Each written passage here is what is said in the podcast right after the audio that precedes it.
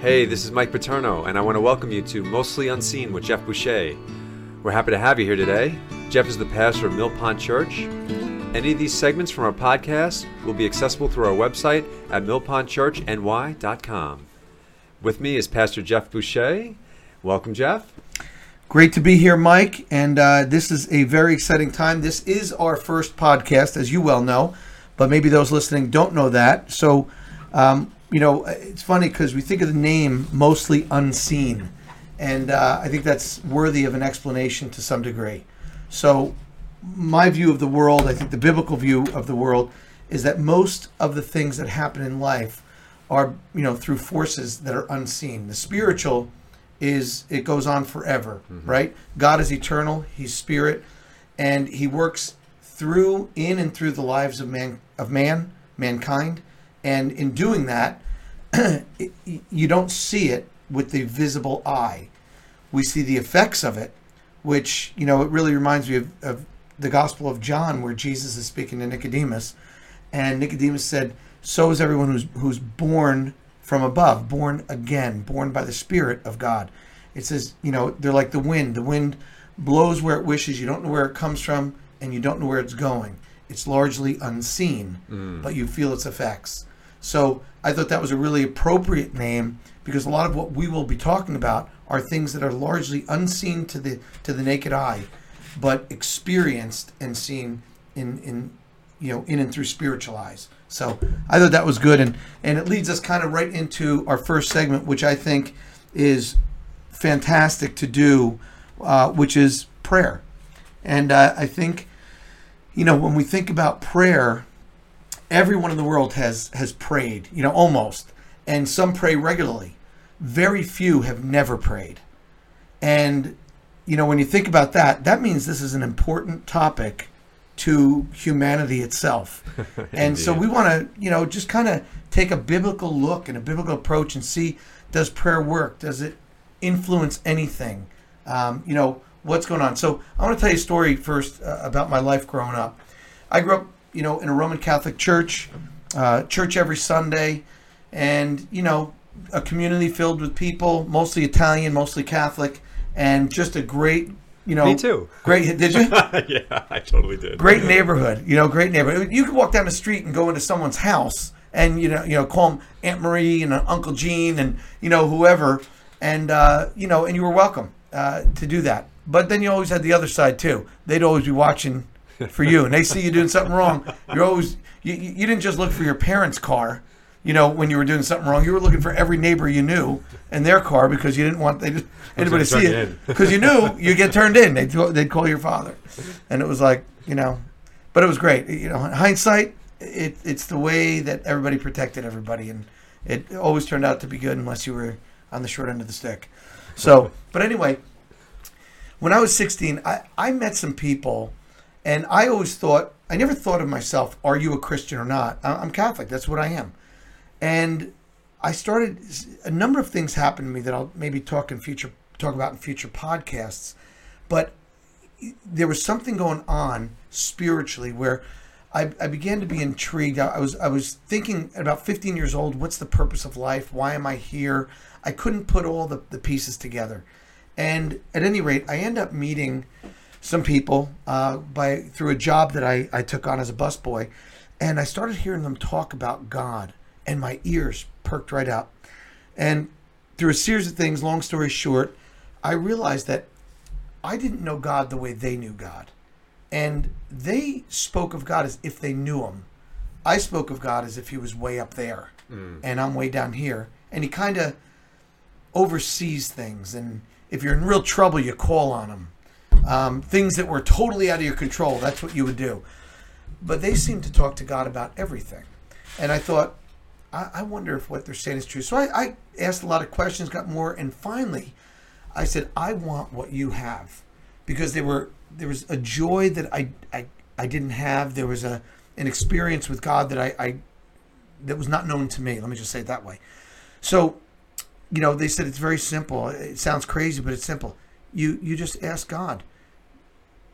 Ask him to come into your life. You but but if you do, you have to ask him to forgive you for for the things you've done, understanding that your will is never the right one. It's always God's will. And so I, I as much as I could understand that at the time, I, I prayed to accept Jesus as my Savior, right? Things changed pretty quickly. I, I felt different. I saw things differently. It was almost like, you know, if you're going, we're from the New York area, right? So go through the Lincoln Tunnel into Manhattan, and you're in this tunnel and you can't see anything. But all of a sudden, you see a light coming up, and all of a sudden you you come out of that tunnel, and everything is like noise around you, horns beeping, all kinds of stuff, and it's like you, your your world opens up. Your world's a lot bigger than just the tunnel walls, that's for sure. And that's what it was like. That's what it was like. I was going to this new little church, you know, where the, the pastor actually got up and he he read the Bible, but then he talked all about it. And that wasn't happening like in the church I was in. And I thought, this is so fascinating, so interesting. The people were joyful. So just the whole experience was really unique. And, you know, but then you know what? Life starts happening. I'm seventeen. I get my license. I get my license. I'm hanging out with a group of friends. You know, drinking age was eighteen. Everybody's going partying. So I kind of go back into that scene. I, I feel bad at night because I was I was feeling like this conviction of, mm. man, that's that's wrong. But then I'd wake up, okay. I'd go forward.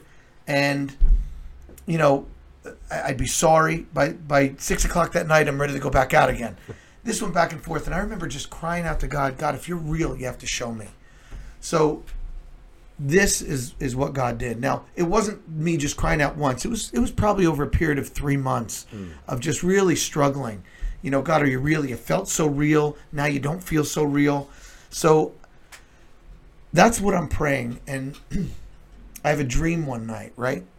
And before I tell you the dream, before I left, I stopped kind of going to church and, you know, that little church I was going to. Okay. And then when I stopped, um, it kind of lost contact. But right before I stopped, I met this couple named Jack and Janice. And I only met them three times because then I stopped going. And um, they were a nice couple. They had a little boy, Michael, two years old. And um, nice enough. I, I couldn't have told you their last name, but I knew their first names. And if I saw them on the street, I'd probably, you know, mm-hmm. recognize right. them. But that's it. They never had a real full, full conversation. So I go to bed one night, and everything I'm about to tell you happens in my dream. Okay? So um, up in my room, I, um, I, I'm walking into my parents' room, okay, on the second floor of the house. As I walk in, they had a dresser on the left, and as I, you know, I kind of glanced over the wall. I don't know if you ever held a piece of paper and lit a match under it and watch it turn brown, and then all of a sudden it flames and it kind of spreads. Mm-hmm. That's what the wall did. And all of a sudden a face appeared in the wall, and it was Satan. Now, no horns, so it wasn't like he was in a red suit or anything right, like okay. that. And but I knew it was him. I freak out, run down the stairs, out to the backyard, get my father.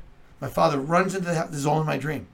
My father runs in the house. I couldn't even tell him what was going on. He assumed something really bad. He's following me. We're running full speed, back up the stairs, get into the room. There's nothing there. The wall's back to the way it was. I said, Dad, I must have been dreaming. I walked down the hall to my room, and when you walk in my room, imagine walking into the door. To the right are two windows going to the front of the house, okay. one straight ahead going out to the garage roof, and then my closet was to the left. My bed was in the back left corner.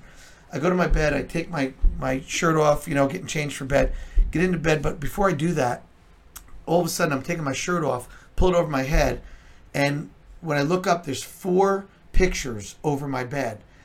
But they weren't just pictures. They were like like a porthole in a ship. Like you're looking out through a window, and things were moving. And this didn't matter to, to us right now, but it was the Bermuda Triangle. You know, the, the we used yes, to call that the right, Devil's yeah, Triangle, yeah, yeah. right? And I was doing a report in school on that, so I could understand later why that came into the dream. Mm-hmm. But it made sense later, too, on why it came. So as I'm looking, I'm like, oh, my gosh, what's how are those pictures moving?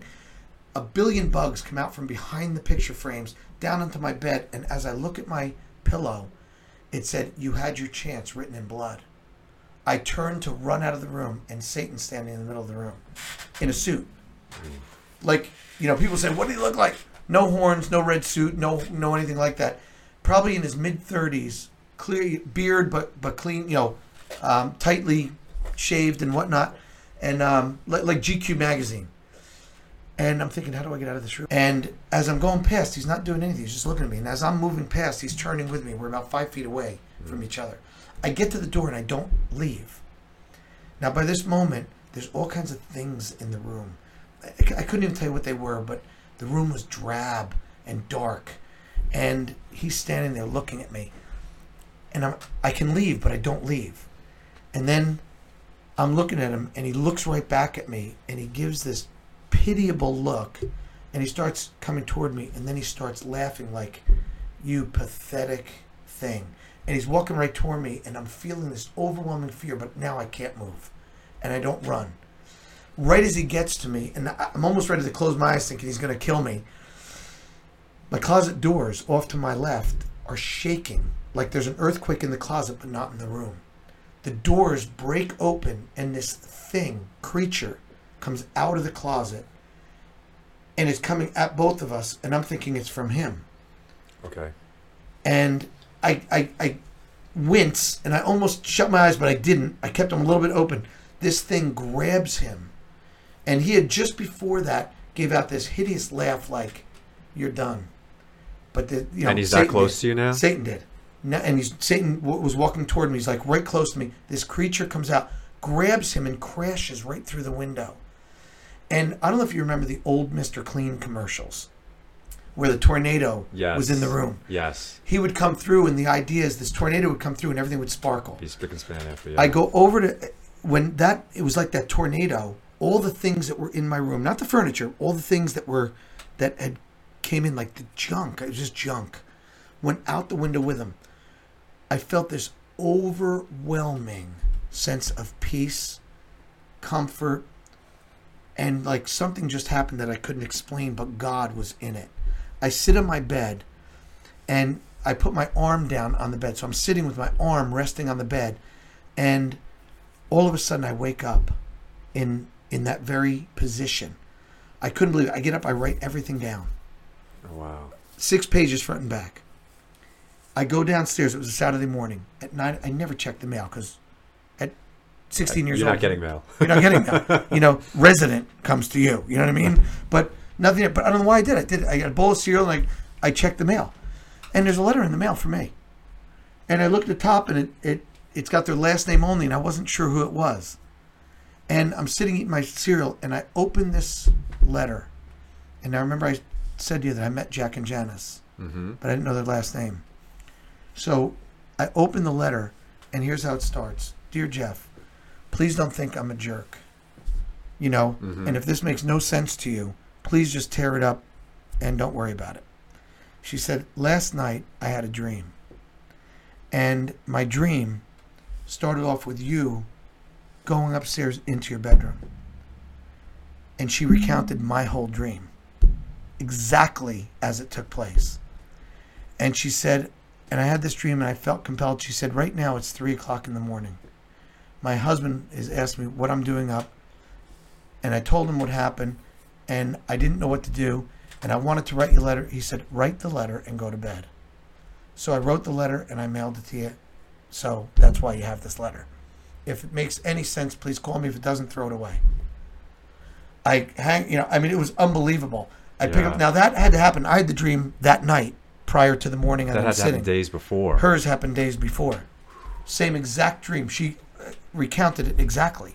And you guys hadn't seen each other in a while. Nine months. Wow. And we didn't know each other.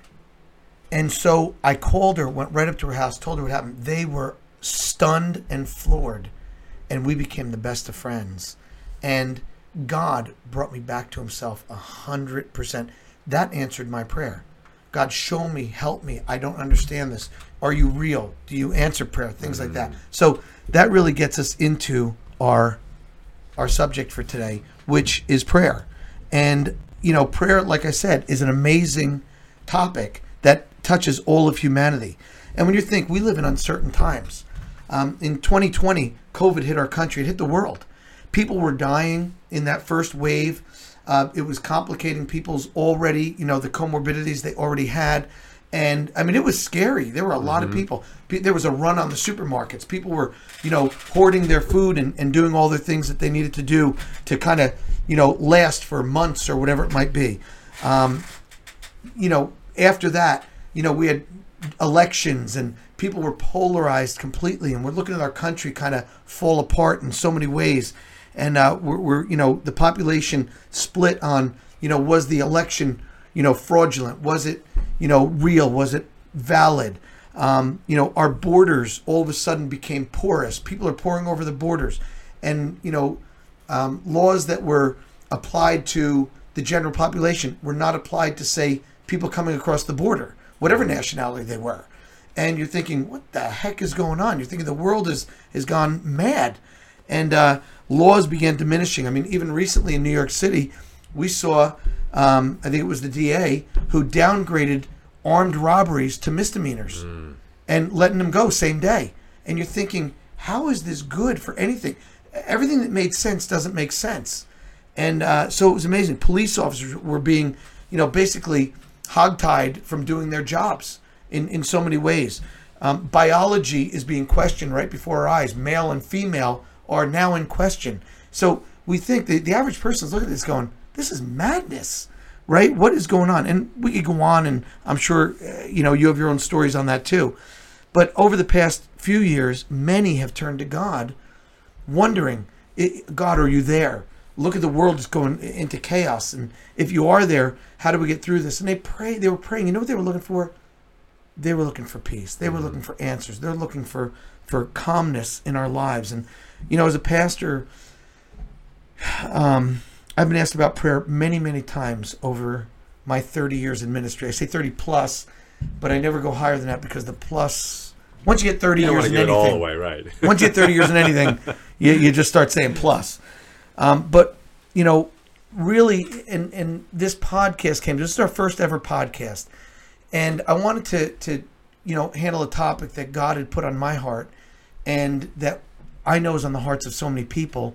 Uh, and that's prayer. And I think over the next several podcasts, maybe three or four of them, we're going to want to talk about one of the most fascinating subjects known to man, which is prayer.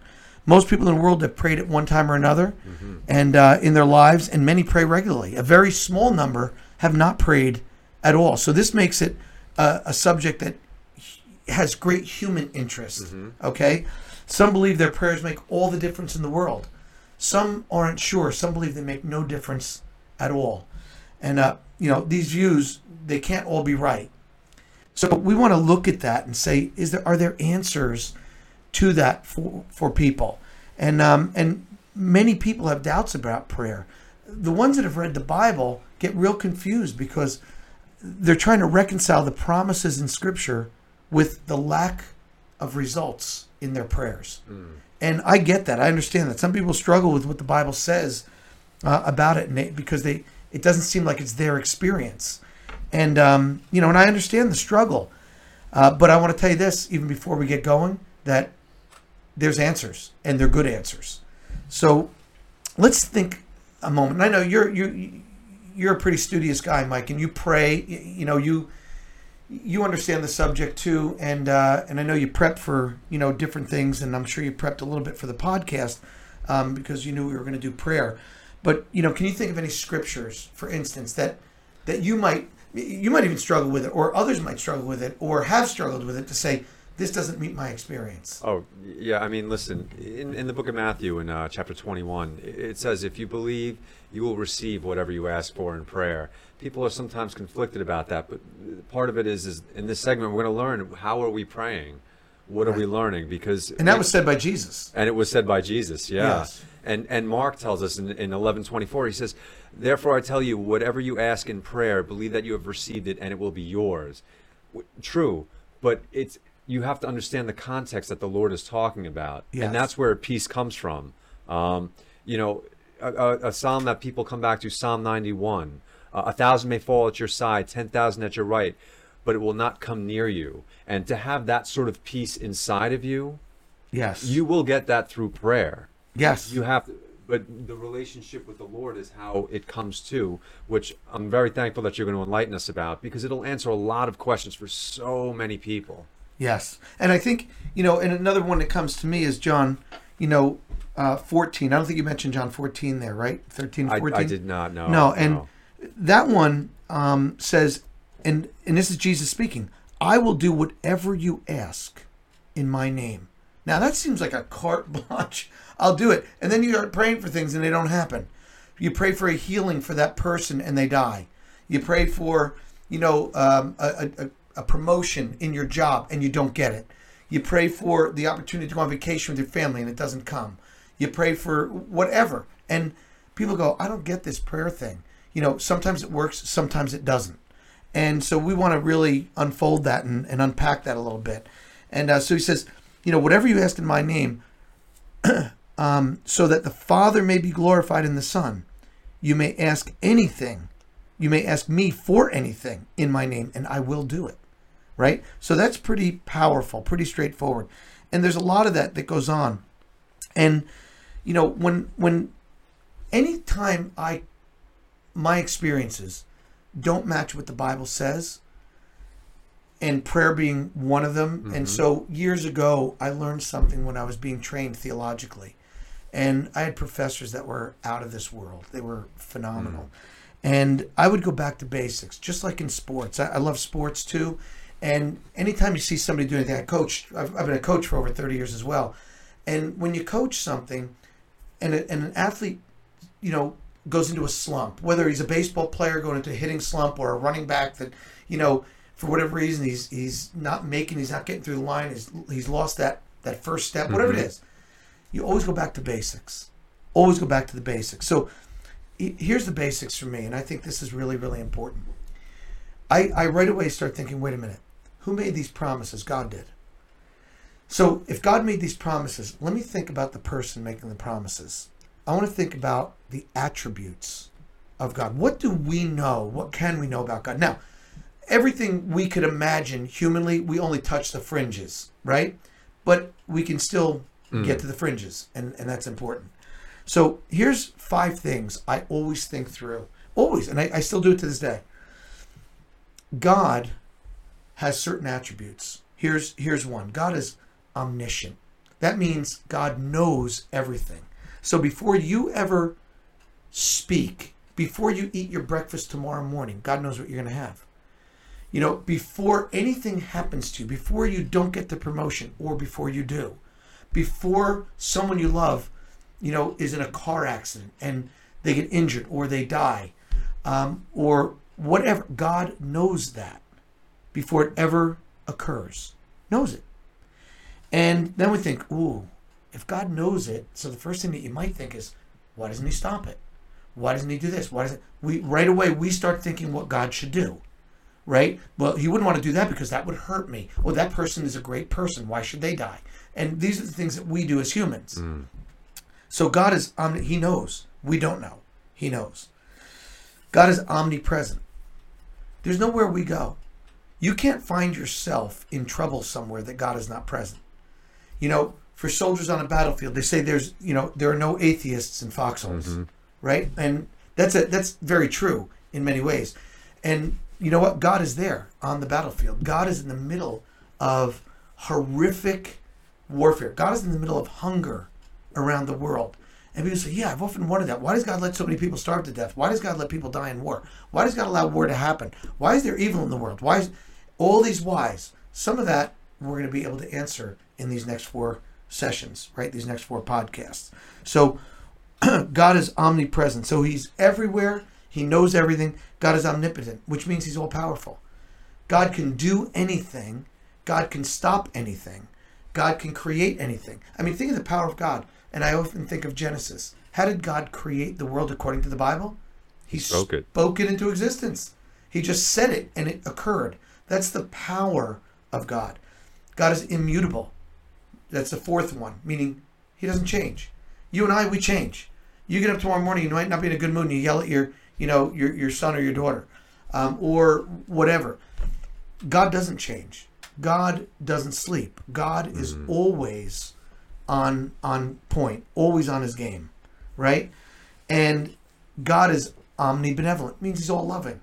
Now think of your the person you love the most in life. Could be a mom or a dad. It could be a spouse. It could be a child. Um, but the person that you love the most, your love does not compare to God's love. It's flawed. We're human. We we have a sin nature.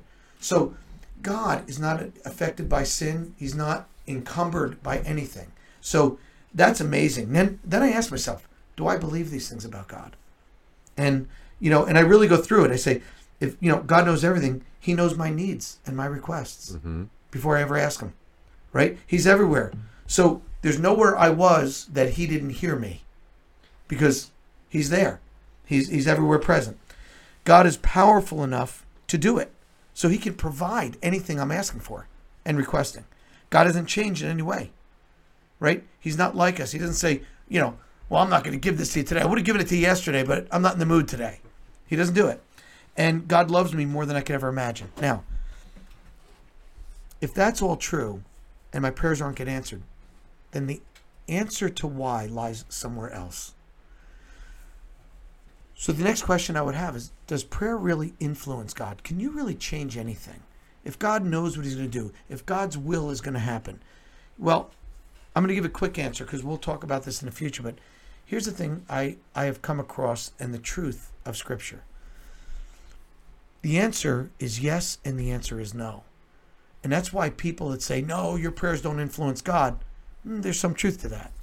Others say, absolutely, your prayers influence God. Well, there's truth to that as well. So here's how I think Scripture says it. God's will, God's purposes, God's plans cannot be altered, but God's actions can be influenced. Your prayers won't influence his, his, influence his purpose and plan for the world, for humanity, or whatever. But it influences his actions. Now, that should give us enough to go, I want to hear more about that. And we will hear more about that. But we're kind of setting this whole thing up for, for this, the remainder of this podcast and the and the ones ahead. Now, so we can say, yes, it does influence. No, in certain ways it doesn't. Um, but now if we've checked all those boxes, thinking about God, who he is, his power, all these things, and we check the boxes and our prayers are still not producing the results that we're looking for, what am I to think? Whose prayers does God answer? Or is it something different?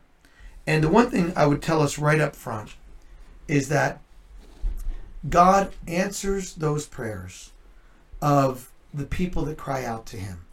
If we don't know Christ, if we don't have that relationship with God, and we cry out, God, please help me, please come to me, God answers that prayer. If you have come to Christ and you know him and you've put your faith and trust in God, he desires to answer your prayer. He wants to answer your prayers. And then you say, well, if that's true and my prayers still aren't being answered, then then what's going on? And I think that's a really, really important thing to, to come to grips with. There's a lot of things about prayer that we have to understand, right? And we don't understand everything about prayer.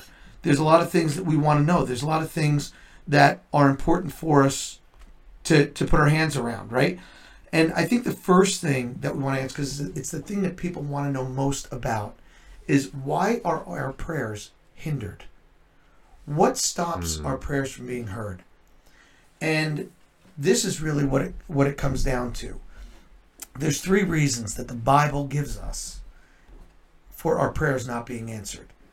And I think that we need to look at some scripture here um, for for sure. Um, and then we can talk about how prayer actually unfolds itself.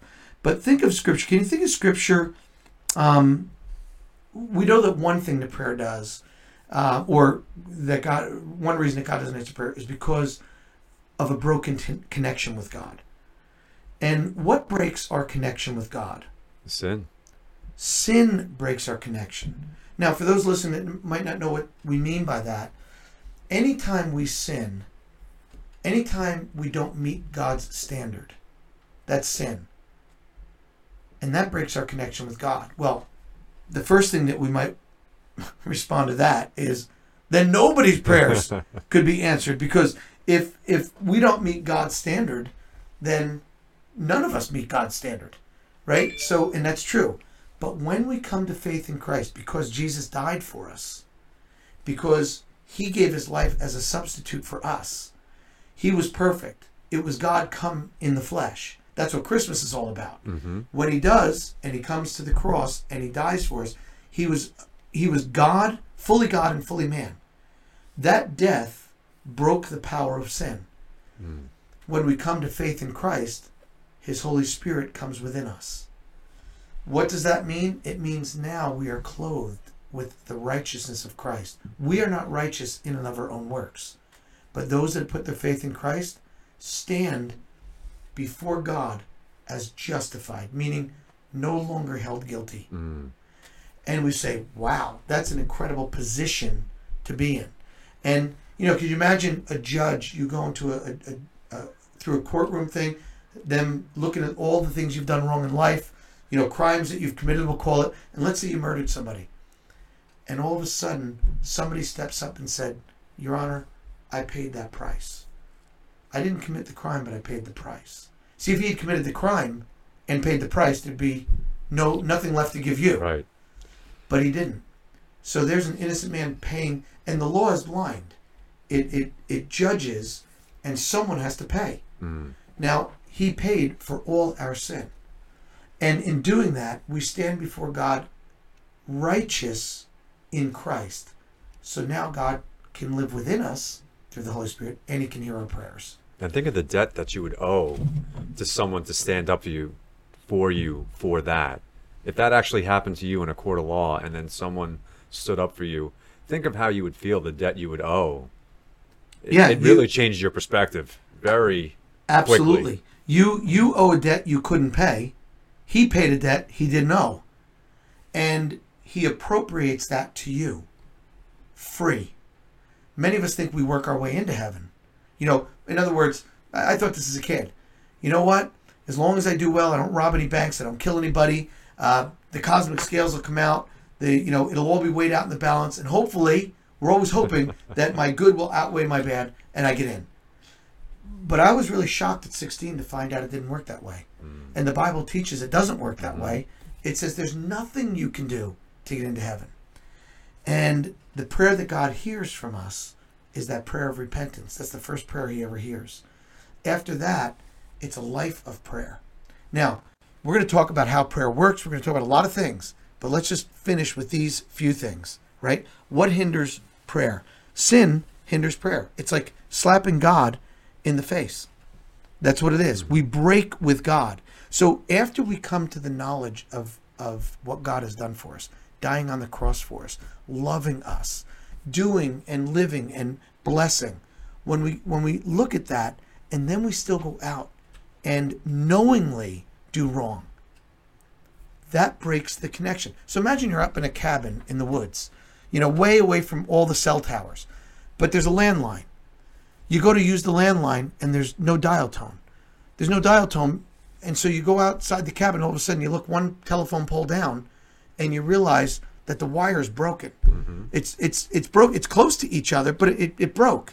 And so there's only about two inches between both ends of the wire. But whether there's two inches or two hundred inches or two hundred yards or two miles, it's still broken. And we lost the connection. You cannot make a phone call. You could talk all you want to into that phone. It's not going anywhere. That's what sin does. If we are consciously sinning and we haven't brought that sin before God and we are not right with God. So imagine you go hit somebody with a baseball bat. Does that person care about the grain in the bat, what way the grain went in the bat? No. No. They care that you hit them with the baseball bat. And if you don't apologize, is there going to be any talking between the two of you? No. Why not? Because it was obviously animosity that caused the incident to begin with. And yeah. One assumes that they're hurt then. So yeah. yeah. And if you were friends with that person before, you're not friends right now, right? Then, you know, if, if you hit, now, let's say that you came and, okay, oh, you know what, Jeff, I'm really sorry I hit you. All right, maybe I'll forgive you given the right understanding circumstances. All of a sudden, you hit me again. So we sin. We go to God and say, forgive me for that sin, but we go out and do the sin again. And then again and again. And is there forgiveness? No. no. Is there real confession? Is there real repentance? Is there real heartfelt remorse? Is there real regret? No. That breaks with God. Okay? So then God, he says, if you're not going to walk with me, then why would I answer you? If if you're not going to, you know, walk in step with me and you're going to do whatever you want to do, then why, you know, and you run to me and say, can I get this now? You know, I need this now. Well, wait a minute. We have to sit down and talk first, right? And and that's that's problematic. So we think about that, and you know, that's that's an important piece. Sin hinders our prayer. I want you to, you know, maybe look, and maybe we can read this, and maybe uh, in a moment here you can, you know, just go to Isaiah chapter one and and uh, verse fifteen. This is a prophet from, you know, the Old Testament, and that prophet is giving us an understanding of something, this this very thing that we're talking about. Okay, so if read that to us, Mike, if you pulled that up. Yeah, it, he says, when you spread out your hands in prayer, I hide my eyes from you. This is the Lord speaking. Even when you offer many prayers, I am not listening. Your hands are full of blood. Okay, he, what's he saying? He's saying, I'm not listening. When you stretch out your hands in prayer, when the, the, the Hebrews, the Jews of back in the day, and, and many today, when they prayed a little bit differently than us in America, we pray with our head bowed, maybe on our knees, you know, maybe folding our hands, um, closed eyes. They stood. They reached up their hands to God, and they looked up toward heaven. So he says, when you do that, I don't see you. Why? Because your life doesn't match, you know, the life I've given you. Mm-hmm. You're you're just breaking my law everywhere. You're you're you you've broke with me. We're not fellowshipping. We're not in connection with each other, and that's, you know, a really really important distinction that we need to understand, and that we have to have, you know, our hands around and our head around before we can, you know, expect God to answer our prayers. Yeah. Oh, yeah. And that gives us kind of an idea of why that happens. Take a look at Isaiah fifty-nine, um, verses one through three. And when you get to there, you know, read just those few verses. And, you know, it's God himself again speaking. And, and when you read it, listen to what he says. He says, surely the arm of the Lord is not too short to save, nor his ear too dull to hear. But your iniquities have separated you from God. Your sins have hidden his face from you, so that he will not hear. For your hands are stained with blood, your fingers with guilt.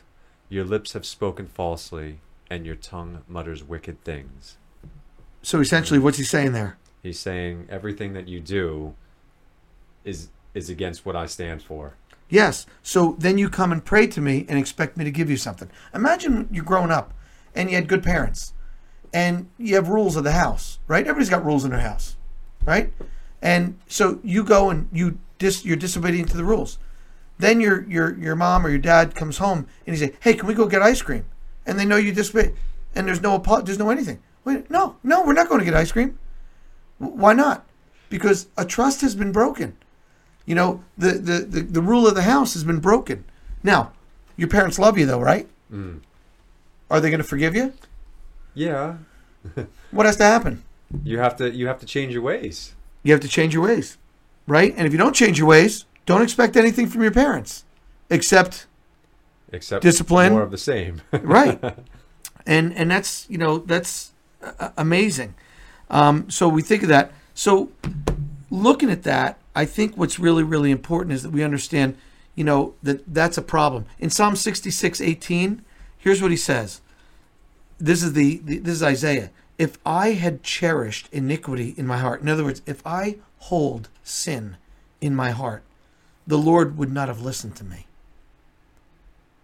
Right there, the Bible is crystal clear. Mm-hmm. Yet many of us believe God should should hear us. Now, you know, I want you to think. Here's another thing, and I know um, I'll leave this last illustration, uh, and then we're going to come back to the other problems. I'm going to list them, but we're going to come back to them in the next podcast.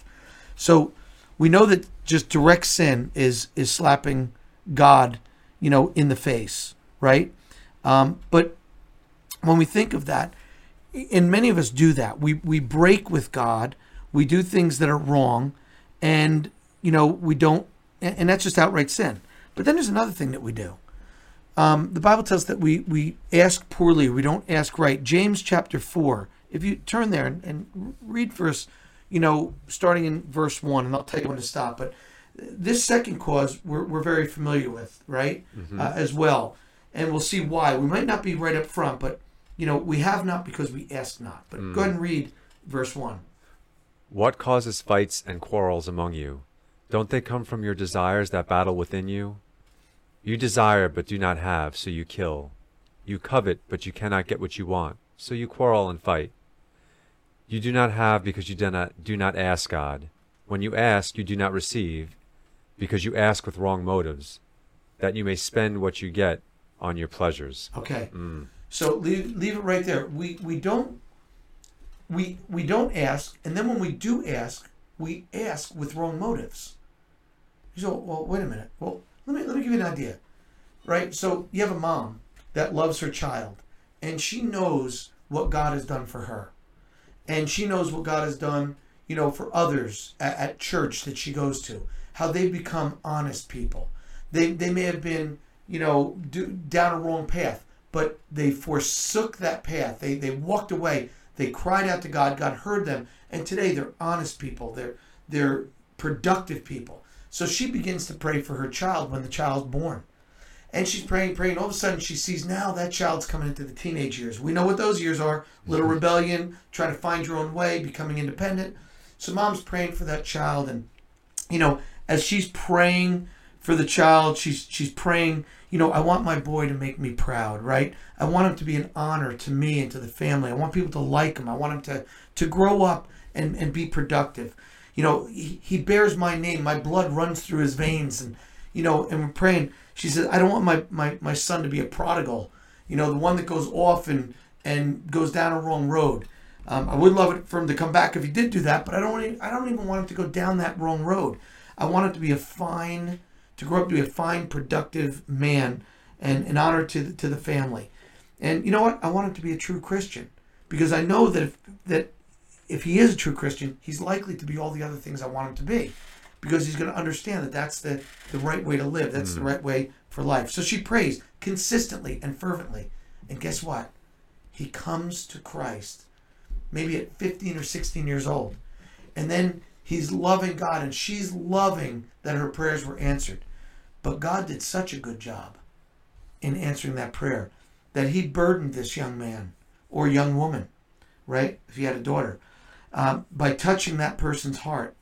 And that young man wanted to go then, uh, felt like God was calling him to, say, the Middle East, to Pakistan, and to go and reach people, you know, for the kingdom, to bring God's prodigal world back to himself, right? And all of a sudden, whoa, she thinks, I didn't mean that.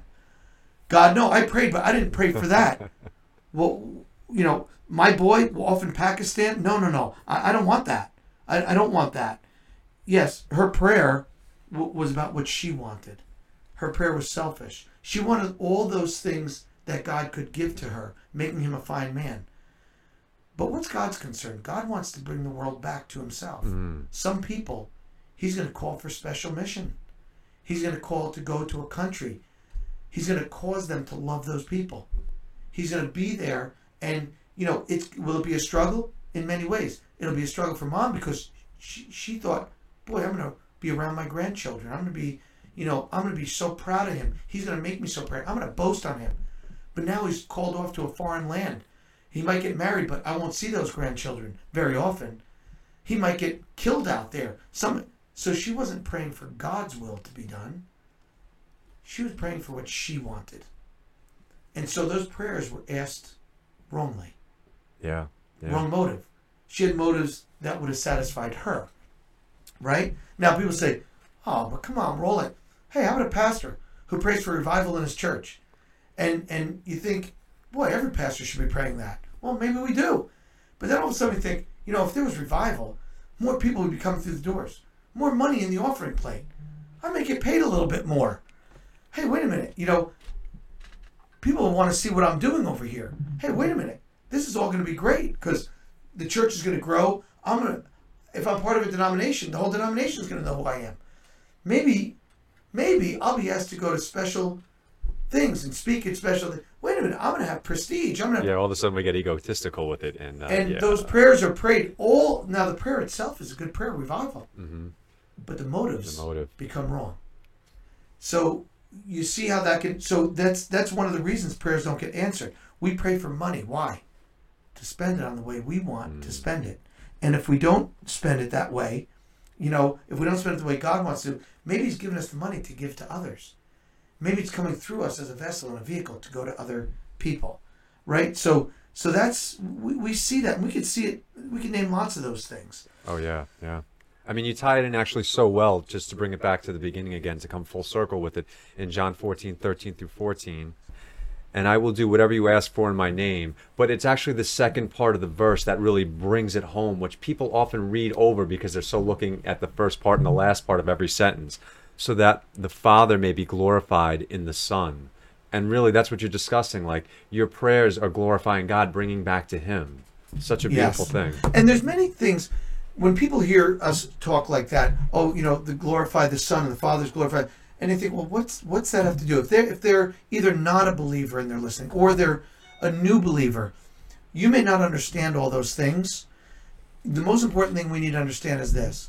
If I choose my course in life and I start plowing that way, and then I, I wind up in, you know, a jam or in trouble, or it's not going the way I want it, then I call out to God to fix this. God might come in if your heart is right to say, you know what, Lord, I don't want you to just make my mess right. That mess is because of me. I want to give my life over to you. I want to do what you want me to do because you've got a plan for my life. Remember we said God, mm. you know, our prayers don't change his plan or his purpose. So if I'm running full speed down a different purpose, a different plan, God's not going to answer that prayer. What God wants us to do, and we, if all those things we mentioned about God are true, I want to entrust my, myself to him. He knows everything. He's got all power. He's got heaven planned out. He's everywhere present. He doesn't change. He loves me more than I could love anybody. If those things are true, I want to give myself to him because it's going to be the best plan ever, you know, that I could imagine. So what I want to do, and so we see we can ask amiss. And we'll talk more about that in the future. But then there's a third reason that God doesn't answer. And I want to, we, we find that in in the Lord's Prayer itself. And if many people call that prayer the Our Father. Mm. If you grew up Roman Catholic, you know that prayer. If you grew up in many Protestant churches, you, you know the prayer. If you didn't grow up in church, you might not know the prayer, but you might know it if you hear it. And I, I want to just point there in the last couple of minutes that we have and give a, a quick understanding to this. So so the first thing that, that, the first reason our prayers aren't answered is we live the way we want and expect God to answer us when we want. So it's almost like a Santa Claus prayer, right? We say, you know, we go to God and we start praying. We say, well, God, you know, please fix this and please do that. And I want this and yeah, I want that. Yeah, very genie in the lamp. Yeah, very genie in the lamp. We we make a wish, right? Or, you know, like at Christmas, we're kids. We we make our list for Santa and then we get up the next morning and see what we got. what, what from my list did I get, if anything, you know? And, um, you know, certainly I'm probably not going to get all of it because I asked for a lot of things.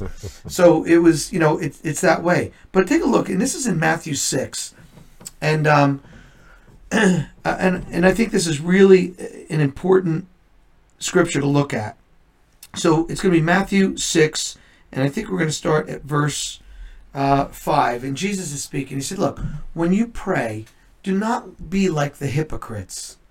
For they love to pray standing in the synagogues and on street corners to be seen by others. He said, but truly I tell you, they have received their reward in full. But when you pray, go into your room, close the door, and pray to your Father who sees the unseen, who is unseen. And this is the name of our podcast, right?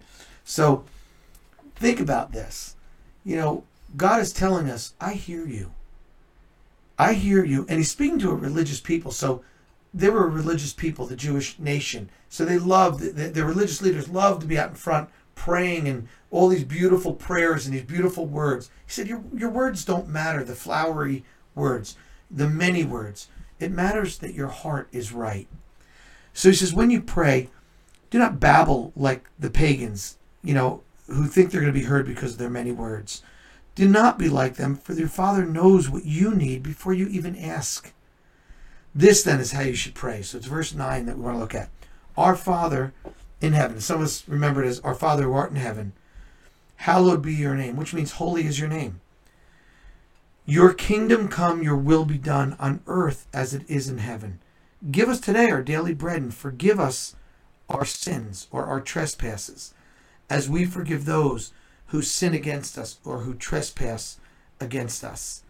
Lead us not into temptation, but deliver us from evil, or from the evil one. Right? Now, think about this for a second. There's a secret here to prayer. Look back, you know, in, in something. You might have seen it in verse twelve. Forgive us our sins, our debts, our trespasses, as we forgive those who trespass against us. Now, I'm going to break that down just for a second. Forgive us as we forgive others. You know what we're actually praying there? We're praying, Father, only forgive us to the degree that we forgive others. But one mm-hmm. of the things that are in that is a, a a problem in our lives that breaks our connection with God is when we hold other people, you know, with contempt. Think about your life. What has God forgiven you? What has God forgiven us? God has forgiven everything. People say, well, he doesn't forgive every. Yeah, he forgives everything. Not murder. Yeah, even murder. Oh, come on. Think about the cross when he died.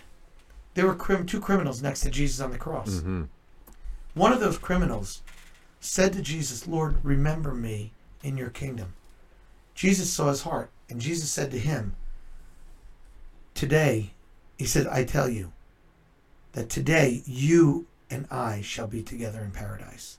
He forgave that man. He didn't have a, a chance to go back and make anything right, mm. right? He didn't have a chance to go fix something, and how are you going to make a murder right? Right. You can't. But God loves you even if you've murdered somebody. God loves you no matter what you've done. And God is calling to you, all of us. God wants to hear that prayer, that first prayer of of of crying out in repentance, in regret, in sorrow, and saying, God, forgive me. And the model prayer that Jesus gives us, which is the the Our Father, the Lord's Prayer, that model prayer, it's it's not a word for word thing. You can pray it word for word, right. and it's it's great, but it's it's a model. It says if you are praying, and he goes on actually right after in, in the verse beyond, in fourteen, he says, "For if you forgive other people when they sin against you, your heavenly Father will also forgive you. But if you do not forgive other sin others their sins, your Father will not forgive your sins." Now, this is powerful. Many people's prayers are not answered because they are unforgiving. Mm. They hold something against other people. They're not speaking to other people. There's family members they won't speak to. There's friends they've written off. There's employers or colleagues that they said, you know what that person did to me? And then they go to God saying, God, forgive me for what I do. Oh, wait a minute. And then somebody might say, well, I'm not God that I can forgive like that. But when you asked Christ into your life, when you became a Christian, if you have, the Bible tells us clearly that you have become a new creation. Mm-hmm. He said the, the reason or the ability that made that happen. What? How did that happen? God sent his Holy Spirit in you. The very Spirit that raised Jesus from the dead now lives in you if you were a believer in Christ. Mm. God has forgiven you everything. He's given you the ability to forgive others everything.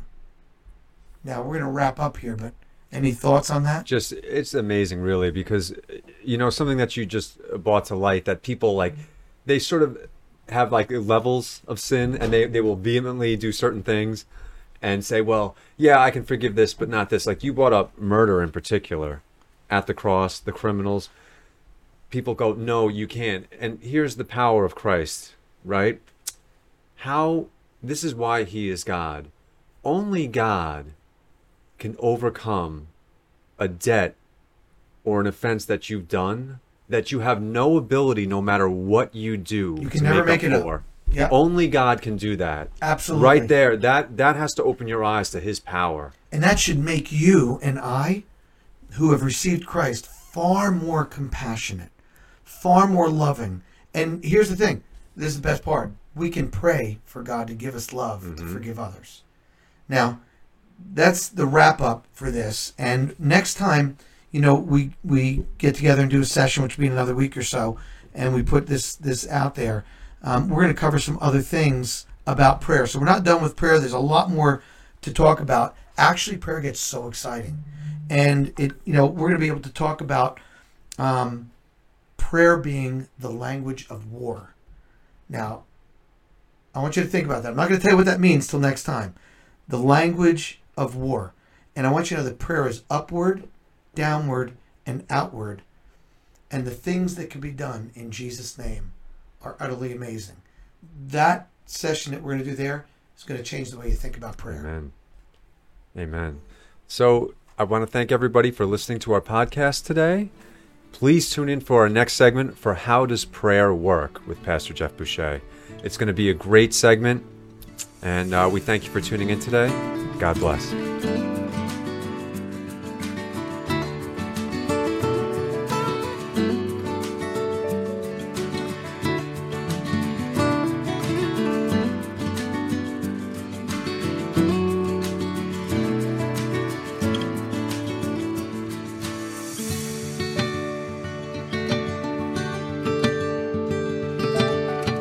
Many of us uh, out there listening to this may not even have taken that first step to accept Christ on their own. And remember, if we don't belong to him, he has no obligation to answer our prayers.